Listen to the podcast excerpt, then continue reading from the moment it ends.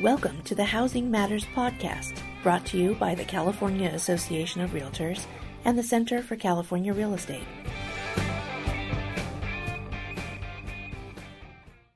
Hello, and welcome back to another Housing Matters podcast. Your favorite data nerds are back with everything you need to know about the housing market and the economy.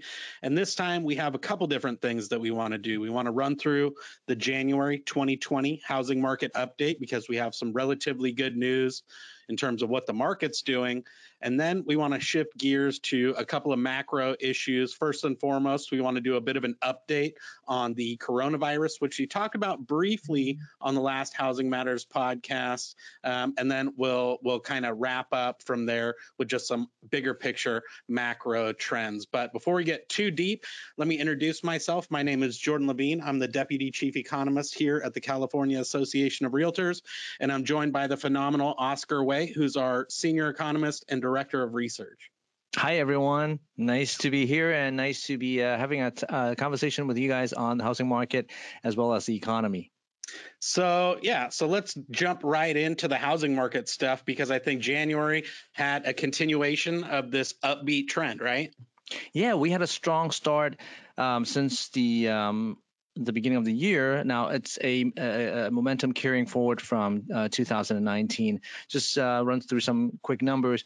Uh, the, at the beginning of the year, usually it's very slow, but the, on a year-over-year basis, we actually show a 10.3% uh, year-over-year growth compared to last year for January 2020, which nice. is pretty amazing.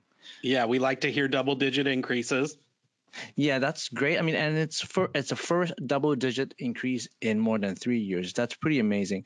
Now, um, I do want to um, you know put a caveat on on that double digit increase though.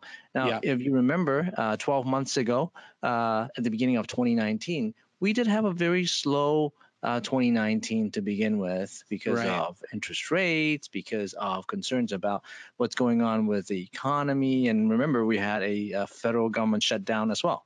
Right. So, yeah, that's a, a, great point because yes, we love to see these double digit increases and frankly any any month when transactions continue to move up and I think this was the 7th month in a row of growth, those are are positive signs, but we're still below that critical 400,000 uh, benchmark level. So part of this 10% jump is not that that January was so great, but just that that last January was actually pretty lackluster. Yeah, it was actually the the um, lowest point in the last 10 years.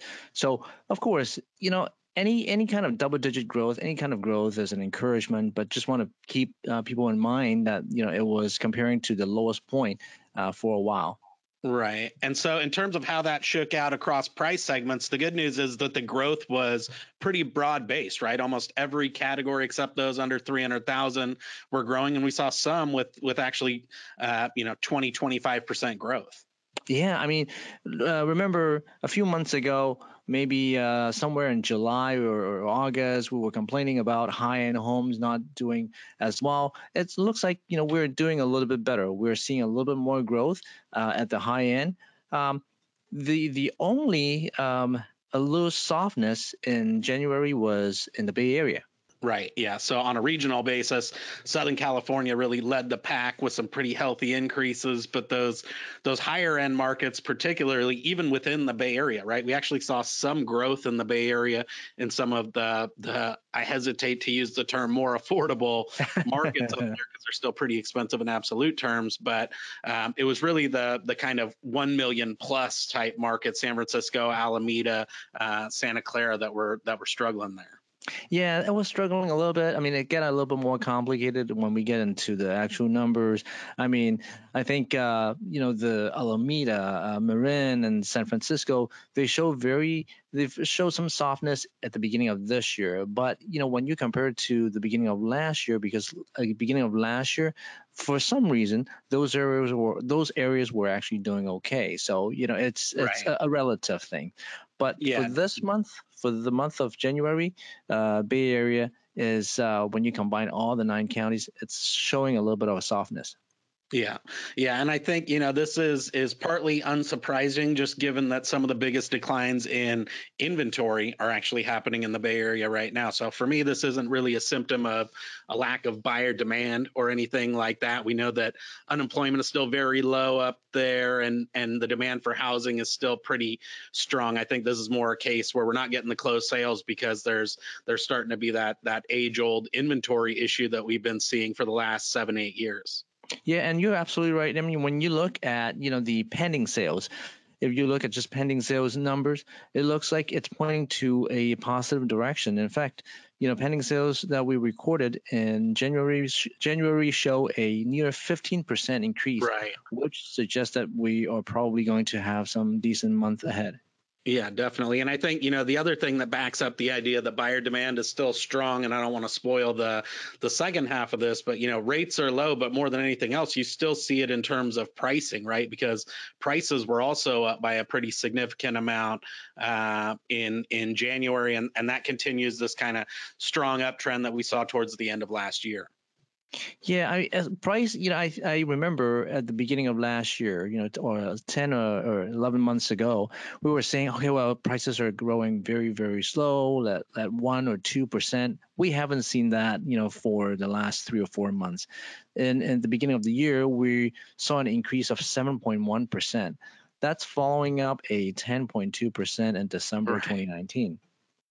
So prices are are up and and you wouldn't be seeing that if if there wasn't buyer demand. So for me, I think that we're we're reversing the clock back to like 2016 mode where inventory was very tight, buyer demand was strong, and rates were low, uh, but there just wasn't enough homes out there to to go around. And I think you see that in the in the competitiveness stats, right? Because time on market is still very low, not much discounting to to speak of out there, and and even in the in the Bay Area where you know sales were were pretty weak, we still saw uh, you know pretty pretty good growth across the board outside of that. Yeah, I mean, when we look at you know the, the competitive market competitiveness uh, factors that the indicator that we usually look at, like the sales uh, price to list price ratio, when we look at uh, things like time of market, as you mentioned, and multiple offers, they're showing some very competitive um, data. Um, but you know, it's all boils down to tight inventory. We already know the housing supply as far as active listings are concerned. We have been seeing drop in uh, active listings for quite a few months now. Right. I mean, six or seven months ago or nine months ago, we're still seeing a little bit of a positive growth, but uh, that hasn't we haven't seen that for the last seven months. In fact, for the last two or three months, we have been dropping by what over 20%. Right. Yeah, we dropped by almost 30% here in January. And it just goes to show, you know, it's amazing what low rates will do for buyers who want to gobble up the the available supply out there. Because I think, you know, in December we were at like the lowest level in seven, eight years almost. And and just in terms of the percentage declines, we're seeing big, you know, double digit, as you said.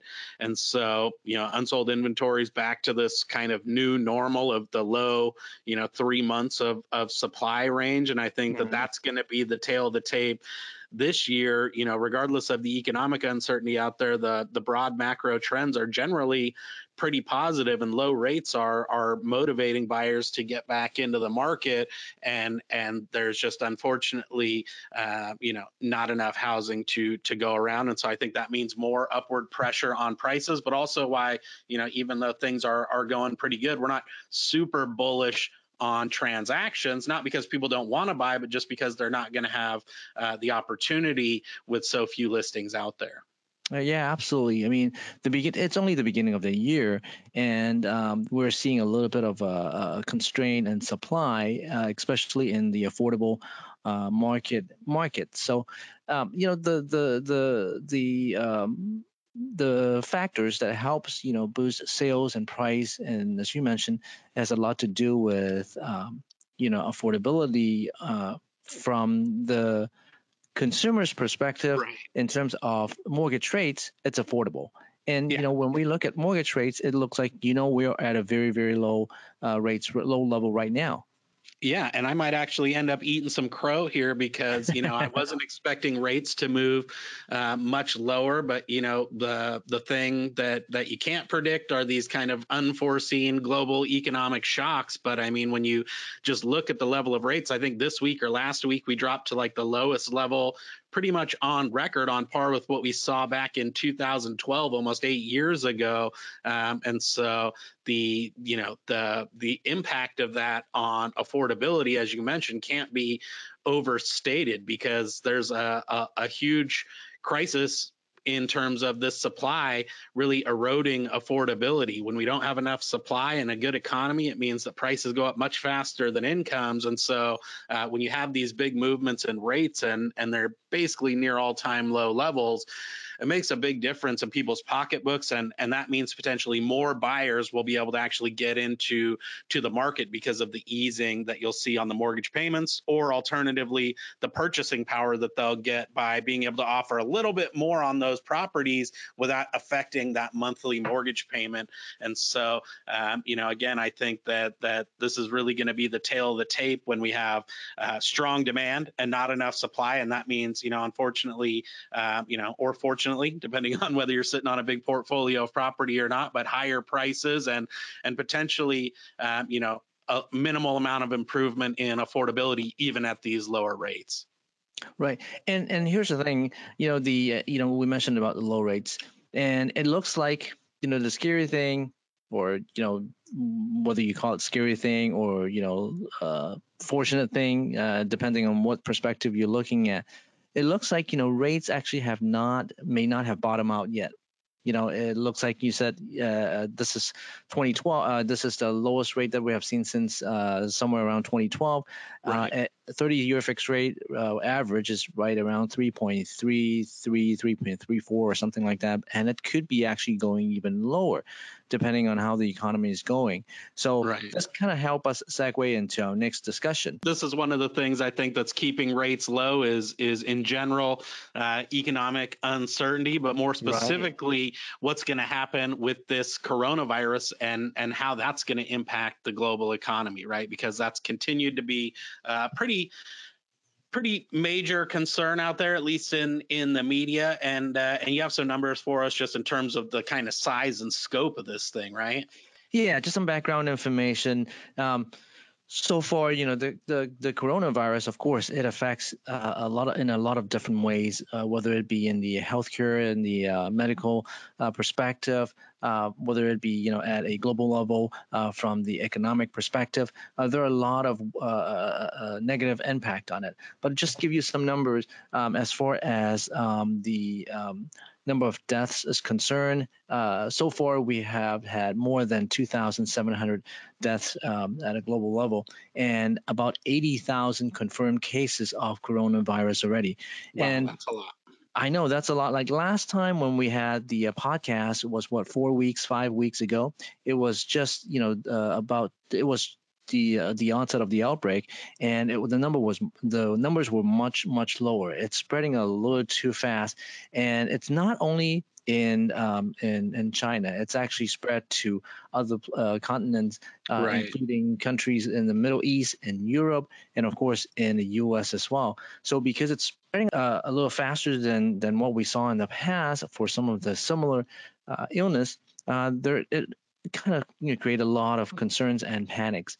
And right. um, the uh, in the U.S., the Centers for Disease Control and Prevention (CDC) once yep. that it actually uh, expect the coronavirus to spread in the U.S. Even even though right now I think we only had about 14, 15 um, cases, and it created a lot of um, concerns and panics in the financial markets. Right. Yeah. And I think that's one of the reasons why we're seeing these low rates, you know, is this flight to safety and, and US government bonds still look attractive, not just to uh, the domestic economy, right, as a shelter from risk, but also, especially, I think, from the rest of the world. And, and you see that here at home too, right? Because if you look at the financial markets, and we're recording this in kind of late February, uh, mm-hmm. uh, we've seen some pretty significant declines in the Dow, which are down, you know, like a thousand points uh, just in in a single day day, uh, and then you know almost a thousand points again. And so you know it's it's one of those things that I think is is affecting people first in their in their kind of psyche and the psychology out there, right, and just in their right. uh, optimism or lack thereof that's pushing them into into safety even before we've really seen these kind of big ripple effects on the actual hard side of the economy. And and we mentioned last month or when we recorded the last podcast that yeah we have been seeing you know the financial market the stock market actually increasing um, uh, quite robustly, but we also cautioned that you know it may not continue and it could be because of any kind of shocks. And this turned out to be one of the shocks that actually wiped out pretty much wiped out you know all the gain that we have seen uh, that we have had since the beginning of the year. Right. So um, you know makes sense that the uh, interest rates actually stay at a very very low level as a lot of people um, move to the bond market. So that's why I said, you know, in even though you know we have gone already gone down to 3.3 um, percent for the 30-year fixed rate, it may actually even go lower. Now, right. now of course, that's just the stock market or financial market um, volatility. Um, what do you think the um, actual economic impact it's going to be? Is it, I mean, is this real or is it just, you know, people are concerned uh, because of the media or because of uncertainty? Right. So I think that, you know, we have to keep things in perspective. You know, the the IMF just did some analysis and talked about how, you know, the economy could be negatively impacted. And we've seen other forecasters here at home uh, revising their forecast, but they haven't been big jumps. You know, we're talking about 10 to 15 basis points, uh, which mm-hmm. means, you know, forecasts of like 2% instead of 2.1 or 1.7% right. instead of 1.8 and so um, you know there are potential impacts that that we can face but it looks like in terms of orders of magnitude that that at least for now it looks like those impacts are are going to be pretty pretty small. I mean, when you think about how this could potentially impact, I think the the manufacturing sector is an obvious one, right? Because we get a lot of the inputs to our production process, be they raw materials or component parts uh, from overseas, and those supply chains are are definitely right. going to be disrupted. I think, you know, on the housing side, we obviously need a lot of those raw materials to do this construction. Um, mm-hmm. You know, for mm-hmm. better or worse, California is not doing a lot of construction. I would argue I for worse. Um, so, you know, it's not clear to me that that's really going to be the thing that holds back construction in California. We're already uh, doing a pretty poor job of of keeping pace. But I think for me, those are the two kind of avenues how how a virus like this could impact our own domestic economy. It's through those supply chains into the United States, be they for manufacturing or housing production. There's obviously, I think, uh, an immigration impact as well, right? Where folks maybe won't be able to leave or or decide to wait and see what happens. Um, but I think for me, the the bigger things are are how it's going to impact those supply chains. That's true. The supply chain definitely will be affected, and you know, I, I you mentioned about you know the financial market earlier. Now, uh, when we have the financial market uh, impact on uh, the, uh, when we have impact on the financial market, sometime of course it will affect the uh, uh, wealth effect, so-called wealth effect. Um, the wealth effect is somewhat related to consumer confidence. Sure. Um, I want to, you know, kind of bring it to the attention that, you know, uh, last time when we have uh, a similar um, situation, you know, 2003 when we have SARS um, right. that started in, in, in China, the uh, sim- uh, it's a similar situation. It was an outbreak of a, it's also a coronavirus, but it's a different strain. I did but not uh, last time, last time it affected the consumer confidence, uh, but then it did not affect the financial market. This right. time the financial market took a hit. So now, you know, it may bounce back. Uh, if it bounce back, then, you know, it may not affect the wealth effect that much. Um, and it may be a short run. So I mean, right. a, short, a short downturn. So there's a there are a lot of uncertainties there, and I agree with you. You know, as far as the um, actual um, the decline in economic growth, I don't think you know in the U.S. as at least as of now, I don't think we're going to see uh, much of an impact. It's going to be a little bit. Um, right. Um, and consumer confidence, even though it was just released this morning, I believe the consumer confidence figure yeah. was actually about the same as last month, uh, right. which is at a so, high level. So people aren't in full blown panic. Those were uh, readings taken a little bit before it, it kind of got a lot worse, right. but uh, we'll still have to to kind of wait and see. But I'm with you. I think that the impacts will uh, probably be felt, but I think that they'll be within a, a pretty narrow band of maybe like 20 to 50 basis points. And so, you know, it's not going to be the thing that sends the economy into a, a tailspin unless things get get much worse. But we'll probably feel the impact here. Yeah. Now there are other effects as well. Of course, we already talked about uh, interest rates. Now, right. if you know the the impact of the coronavirus actually materialize and affect you know at the global level as well as you know some of the domestic level, it might actually affect the decisions, uh, have a have a have a have some influence influence on you know, the Federal Reserve right. and um, deciding on whether they are going to change interest rates. What do you think yeah. about that? Yeah, definitely. I think that uh, it's it's definitely more likely today than it was two three months ago that the Fed might lower rates this year. I don't think it'll happen until the summer. You know, again, we haven't seen a lot of negative economic impacts on the mm-hmm. hard side of the economy outside of the financial markets yet, but I do think it's on their radar. And there's a potential that as we get to the June meeting, depending on things how, uh, shake out over the next three months or so, that uh, that we could even see them them lower. And so, you know, this is something that I'll definitely admit I was not predicting. I, I don't feel too guilty that I didn't see a global pandemic. I don't think anyone predicted it. So breaking out, but at the same time, um, I do think that it is more likely that we might see the Feds lower rates. I mean, when you look at the longer term bond rates, it looks like the markets are spooked, and so um, you know there is that that flight to safety happening. And I agree that it's probably not uh, bottomed out. So I think you know we might see the Fed ease, but regardless of of whether they change rates in June or not. I think that 10 and 30 year rates, which is what we essentially care about, will will remain low if they don't drop even lower than they are right now. Right, and I think you know to a certain extent, the market ha- might have already, you know, built in a little bit of anticipation of um, the Fed possibly lowering rates right. uh, in the uh, in the future. And you said, you know, they're not going to change anything until maybe June, partly because they have to wait and see uh, some numbers being released first.